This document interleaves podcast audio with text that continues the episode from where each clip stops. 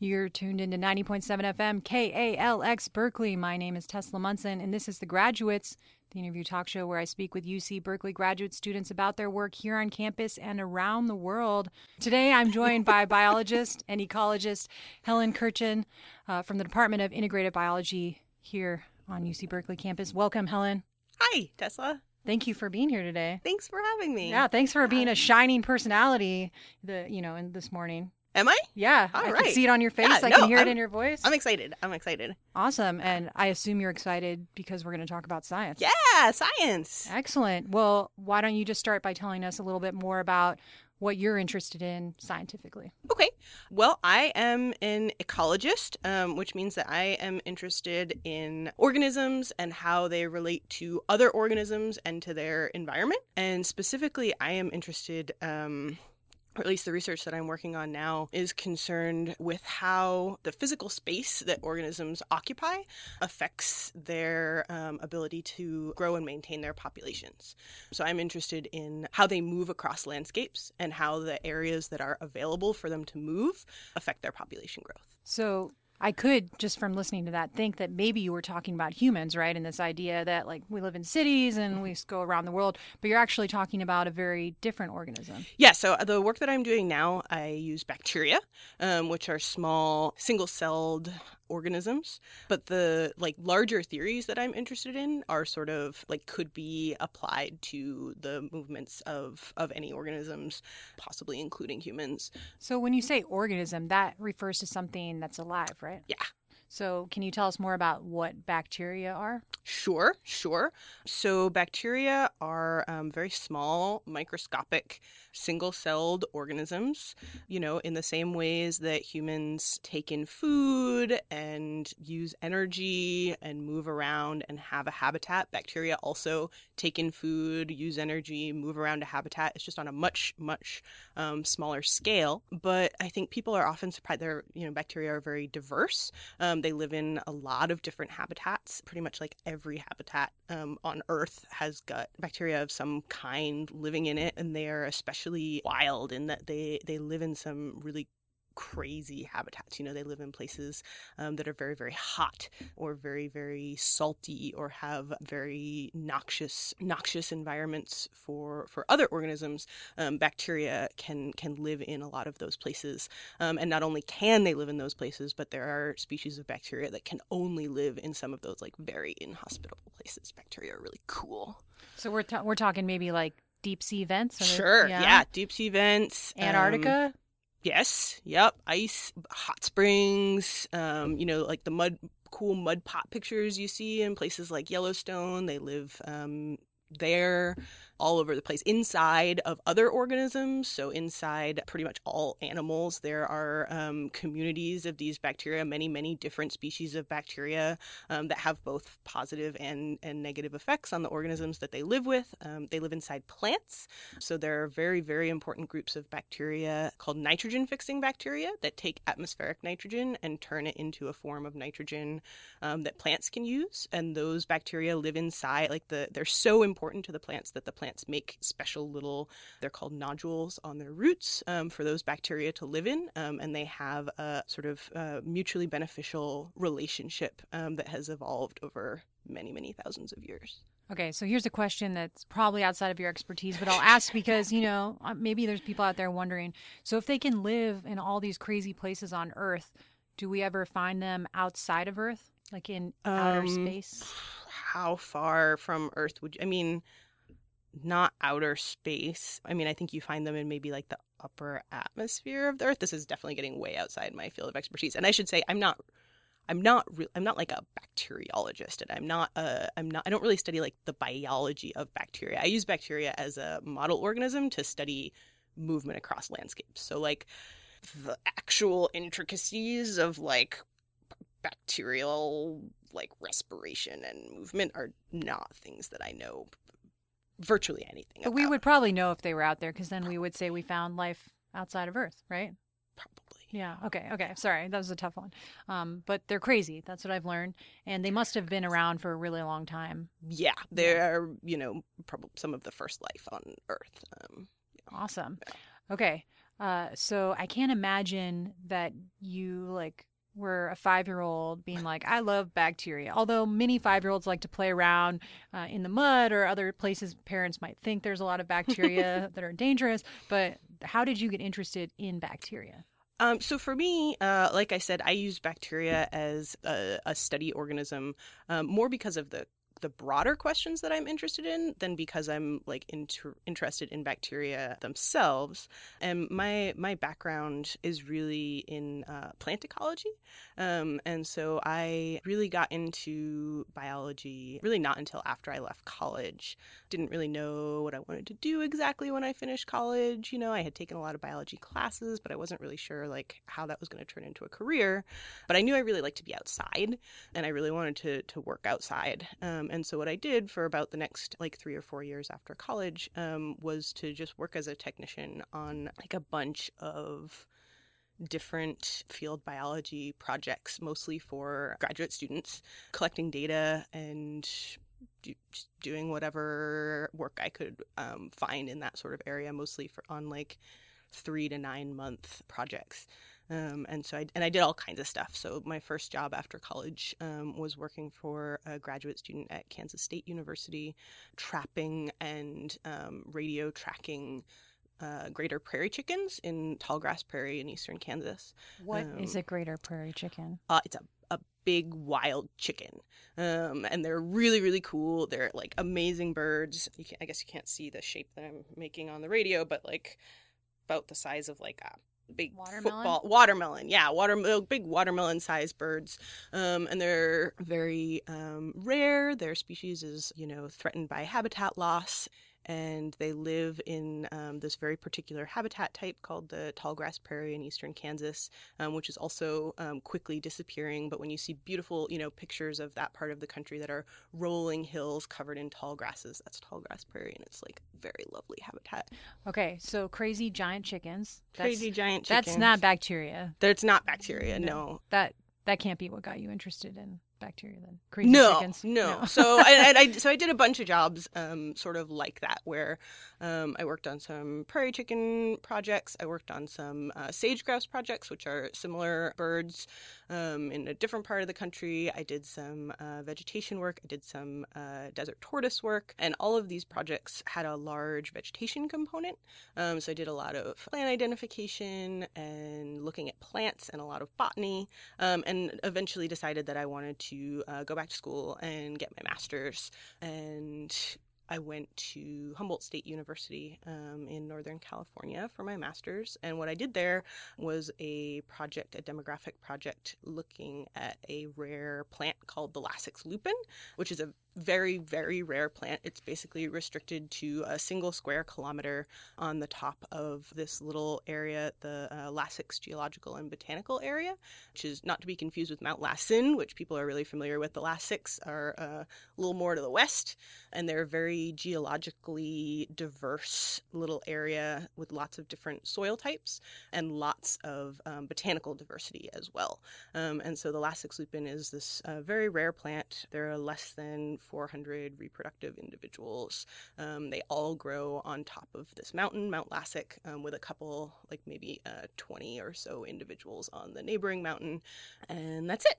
Um, and so my project was um, when I started this project, um, the Forest Service and Fish and Wildlife Service had been monitoring this plant for about 10 years. They had 10 years of data on the population size, um, and the people who worked up there um, were very concerned that seed predation by small mammals, rodents, was causing uh, were, that basically these rodents were eating all the seeds on these plants, um, and that none of the seeds were able to to germinate and grow into new plants. And they were really concerned um, about the effect that these rodents were having. So they were putting cages over all of these plants during the summer to try and keep this from happening. And so the um, sort of impetus for my project was to figure out um, one if the rodents were having this massive effect that people um, thought they were, um, and two, if the um, cages were actually effective um, in stopping that. And what I found um, was that yes, they the rodents were having a really strong effect on the population growth. They were really making the difference between the population um, growing really robustly and declining, and that the cages are very effective in keeping that from happening. So yeah, that was my master's project. I feel like I've gotten very far afield no, from no. your question. These are all the questions I had. Was you know, you know, well, yeah, your path. So okay, oh yeah, move to plants. Right. So okay, so I did that project um, and finished my master's. Realized I wanted to get a PhD, and and what I was really left with at the end of that project, left with thinking about, um, was like here was this like amazing, beautiful, rare species on the top of this mountain like how did it get there and how how did it end up being isolated like that and how does being isolated like that um, affect its future. And it really left me thinking about sort of the complexity of landscapes and how those landscapes affect population growth. And so many winding months later what i sort of ended up with was this project where i was thinking about um, specifically dispersal corridors so like migration pathways that organisms can take to get from one part of their population to another, how does their specific position on the landscape affect the ability of those populations to grow and um, to recover from disturbances?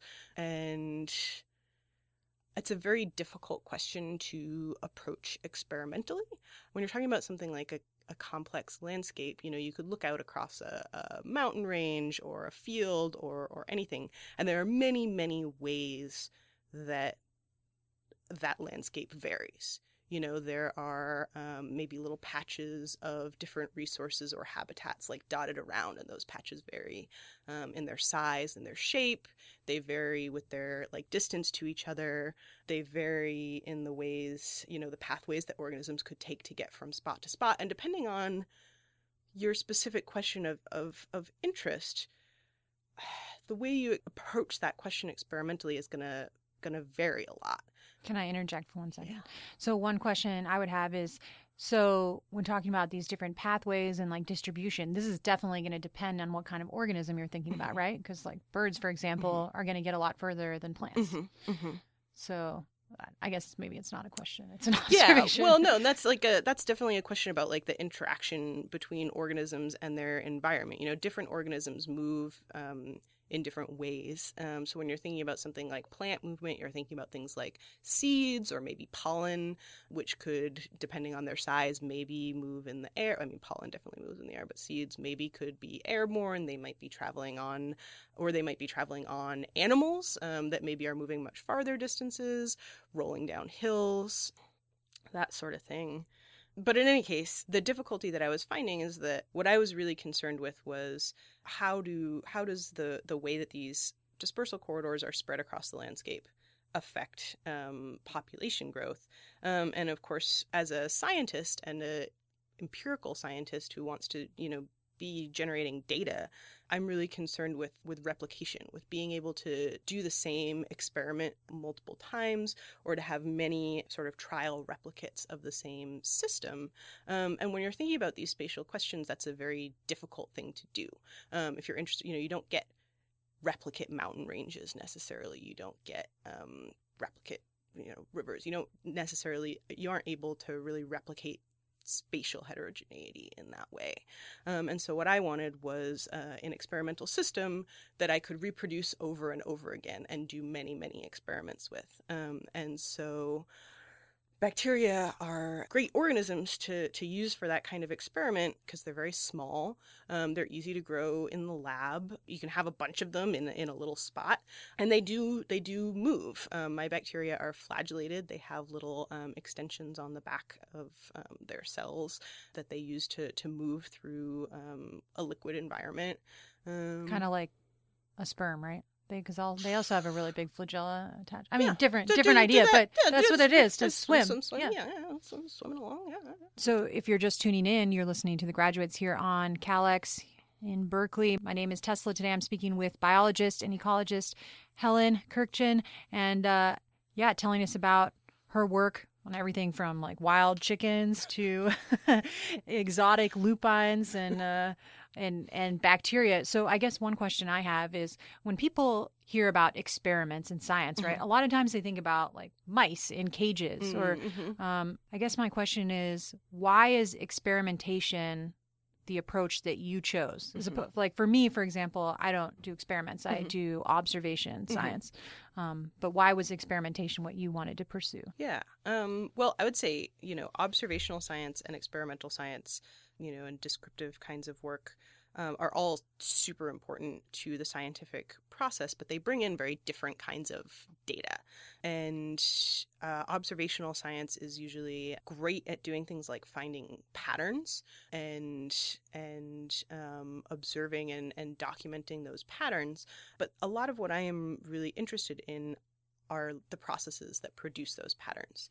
Um, and in order to try and figure out things causal causal mechanisms behind the sort of biological patterns um, that we see on Earth, um, experimentation is a like a really great and really direct way um, to get at causal mechanisms. And so, in an experiment, um, your goal when you design an experiment is to control the organism and the setup and the experimental design um, very, very tightly so that everything is the same except the one thing that you're manipulating um, to see what its effect is. And so, when you're doing something observational, many, many things are varying, and you're trying to to sort of capture and describe all or some portion of that variation um, and there's no way to really control that background noise. In an experiment you keep the background really the same and you are the person who is manipulating that one thing that you're really interested in and that's a very powerful tool um, for figuring out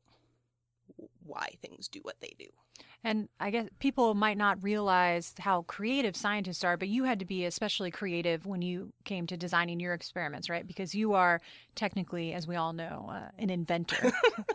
don't make fun of me I'm not making fun of you. You are. I wish I could say I was an inventor. Hey, my namesake might be, but I am not. So, uh, can you tell us a little bit about what you've invented for your dissertation? Yeah, yeah. So, um, what I was really interested in, like I feel like I've said a billion times now, but what I was really interested in are uh, is the availability of spatial corridors across landscapes. Um, and once I figured out that I wanted to work with bacteria in the lab, I knew that I could could do experiments that involve many, many dispersal corridors um, in a in a very small area. Um, but it was hard for me to figure out exactly how. Um, and what I ended up inventing um, are these little like bacteria culture devices that are plastic um, and are basically a bunch of little wells that are filled with a liquid nutrient broth. So it's a liquid that has, you know, all the sort of um, nutrients that uh, bacteria need to live. And running in between those little wells are um, these long, skinny corridors that the bacteria can um, swim through from well to well. And so, in a, about a the size of a three by five, like index card size area, I can have about uh, 96 of these little wells um, connected by so far the most I've done is like 176 corridors, um, and they are about 150 microns in diameter. So a, a single bacterium, I should say, has a, a diameter of about um, one to two microns, at least the, the species that I work with. Um, so this is about the equivalent of you. God, I should have come up with a standard of comparison before I uh, started this description, but it would be like you maybe floating down the Mississippi River or something. Um, these are like pretty big corridors in comparison to the size of um, the bacteria, um, and and I can manipulate the position of these within my my devices on a very very fine scale, and that allows me to ask questions like what happens when dispersal corridors are spread very evenly across the landscape. So, for example, when every well in one of my devices has the same number of corridors attached to it, the same number of um, in and outflows, compared to a setup maybe where there are a couple of hub wells that are extremely highly connected to the rest of the network, but maybe most of those wells are only connected to one or two of their neighbors. And thinking about connectivity issues um, like that is really what I'm most interested in right now. So, if you can't just order this device from a catalog, Mhm. how did you make it? So um, it's gone through a lot of different kind of iterations. At first, so I, I make it in layers. Um, so there's basically a big, thick piece of plastic on the top and bottom that hold the whole thing together. It's screwed together, and in between are um, alternating layers of very thin plastic that have these corridors cut in them and silicone rubber gaskets to make the whole thing um, watertight. Um, and what I do is I am working. Actually, the UC Berkeley campus has this really great um, new or newish space. I guess it's been around for maybe like a year, called uh, Jacobs Hall. Um, that's like an interdisciplinary. I don't really know what to call it, a spot that you can sign up. You can get a pass to work up there, and they have all kinds of really great equipment, um, like laser cutters and 3D printers. Um, and I've been doing the this latest iteration that I'm working on up there because they have these really cool little tabletop mills. And so I've been milling these pieces out of uh, polycarbonate um, plastic. Um, and then I take them back to the lab, clean them up. Um, you know, they can't have any little like flakes of plastic left on them or anything because it doesn't take much to get in the way of you know, a one micron bacterium.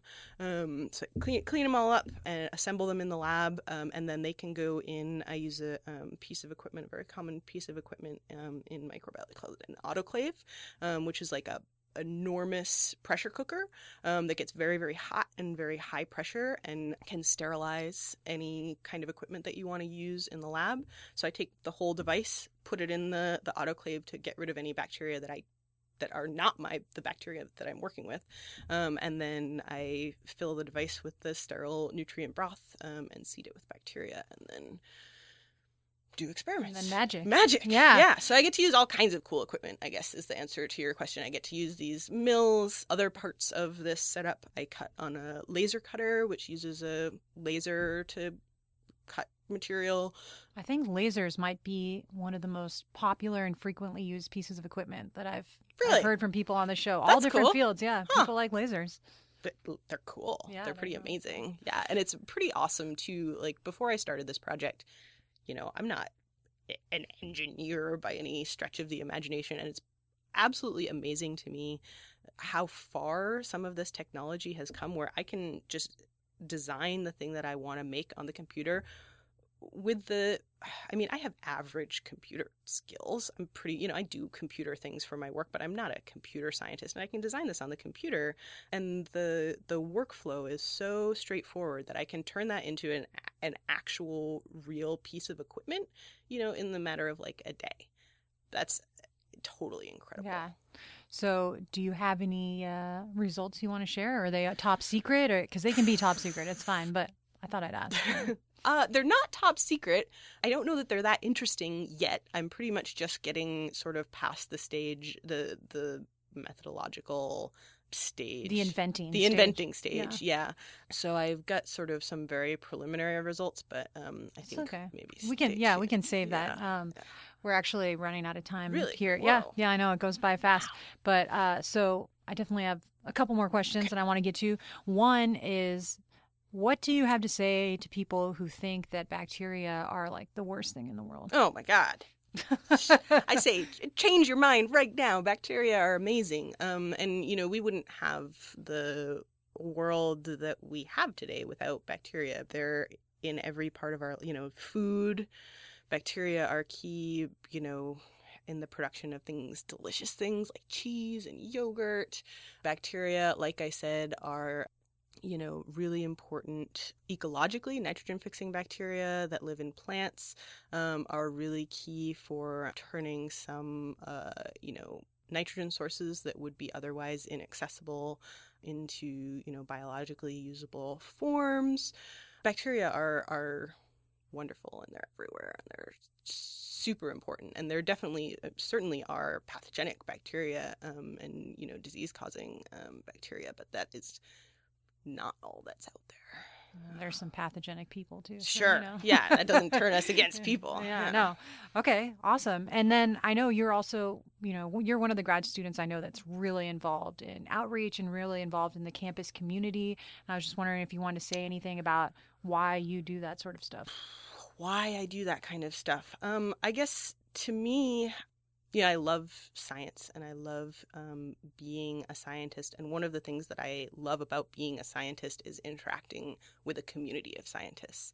Um, and I think if you find that community valuable and worthwhile, even just from a selfish point of view, it's important to contribute to keeping that community um, happy and running and um, doing the things that it needs to do and that can be you know simple things like organizing social events around campus which i think are really important for you know people getting together to talk about their ideas. I think so much of science happens over a cup of coffee or a beer and you know making sure that that community exists is really important to me. And, you know, I've been our um, department's, one of our department's delegates to the Graduate Assembly for a while. And the Graduate Assembly is, you know, a really important organization um, as far as um, making sure that advocacy for graduate students happens on campus. I think it's really important. Um, I'm also the co chair of Cal Queer Grads, um, which is uh, an LGBT organization for you know queer and trans um, graduate students on campus, and that's really important to me. I think it's that's another area where community is really important, valuable. Did I answer your question? Yeah, no, definitely. Like and you used a lot of examples too, so okay. we know okay. that you're you know you mean it. you're you've got the data to back it up. Okay. Yeah. So um uh yeah, well, I mean, we're pretty much out of time. So, okay. any last words for the audience? Anything you really want the public to know? You know, science is cool. Science is cool. Science is amazing. Um, it's nice to see how excited you are about it. Too. Is it? Yeah, especially because you know you don't think of bacteria as like the most exciting organism, oh. but you you They're think so of them amazing. Yeah. No, I think okay. So I have a last thing to say. Maybe is that how amazing is it that you can have a whole experimental population of millions of organisms on a device that's the size of a three by five card? I think um, bacteria, in addition to being like a amazingly cool like biological organisms are also amazingly cool experimental tools to be used to understand the biology and the you know workings of all kinds of population growth and dynamics. Yeah. So maybe uh, people should look into them again, give them another chance, yeah. read up on bacteria, learn yeah. a little bit about. Awesome. And just for people out there, bacteria is plural, right? And bacterium yes. is single. Singular. Okay. Yeah. So we can yeah. all sound like we know what we're talking about. I try my best to sound that You way. did an yeah. excellent job. You convinced me for sure. Okay, this has been another episode of The Graduates here on KALX Berkeley 90.7 FM. My name is Tesla Munson. Today I was joined by biologist and ecologist Helen Kurkjian in the Department of Integrated Biology here on campus, talking about her path from uh, you know general biology to a very specific question involving bacteria and you know what it takes to be an inventor and how you know hey you might not think that that's where your career is going but um, with the resources and the creativity and the ideas you can come up with really cool stuff and then study millions of organisms on a three by five index card in space right? So yeah. very cool stuff. And yeah thank you for being here today helen Thanks for having me. Of course. And we'll be back in two weeks with another episode. Until then, stay tuned. You're listening to KALX Berkeley.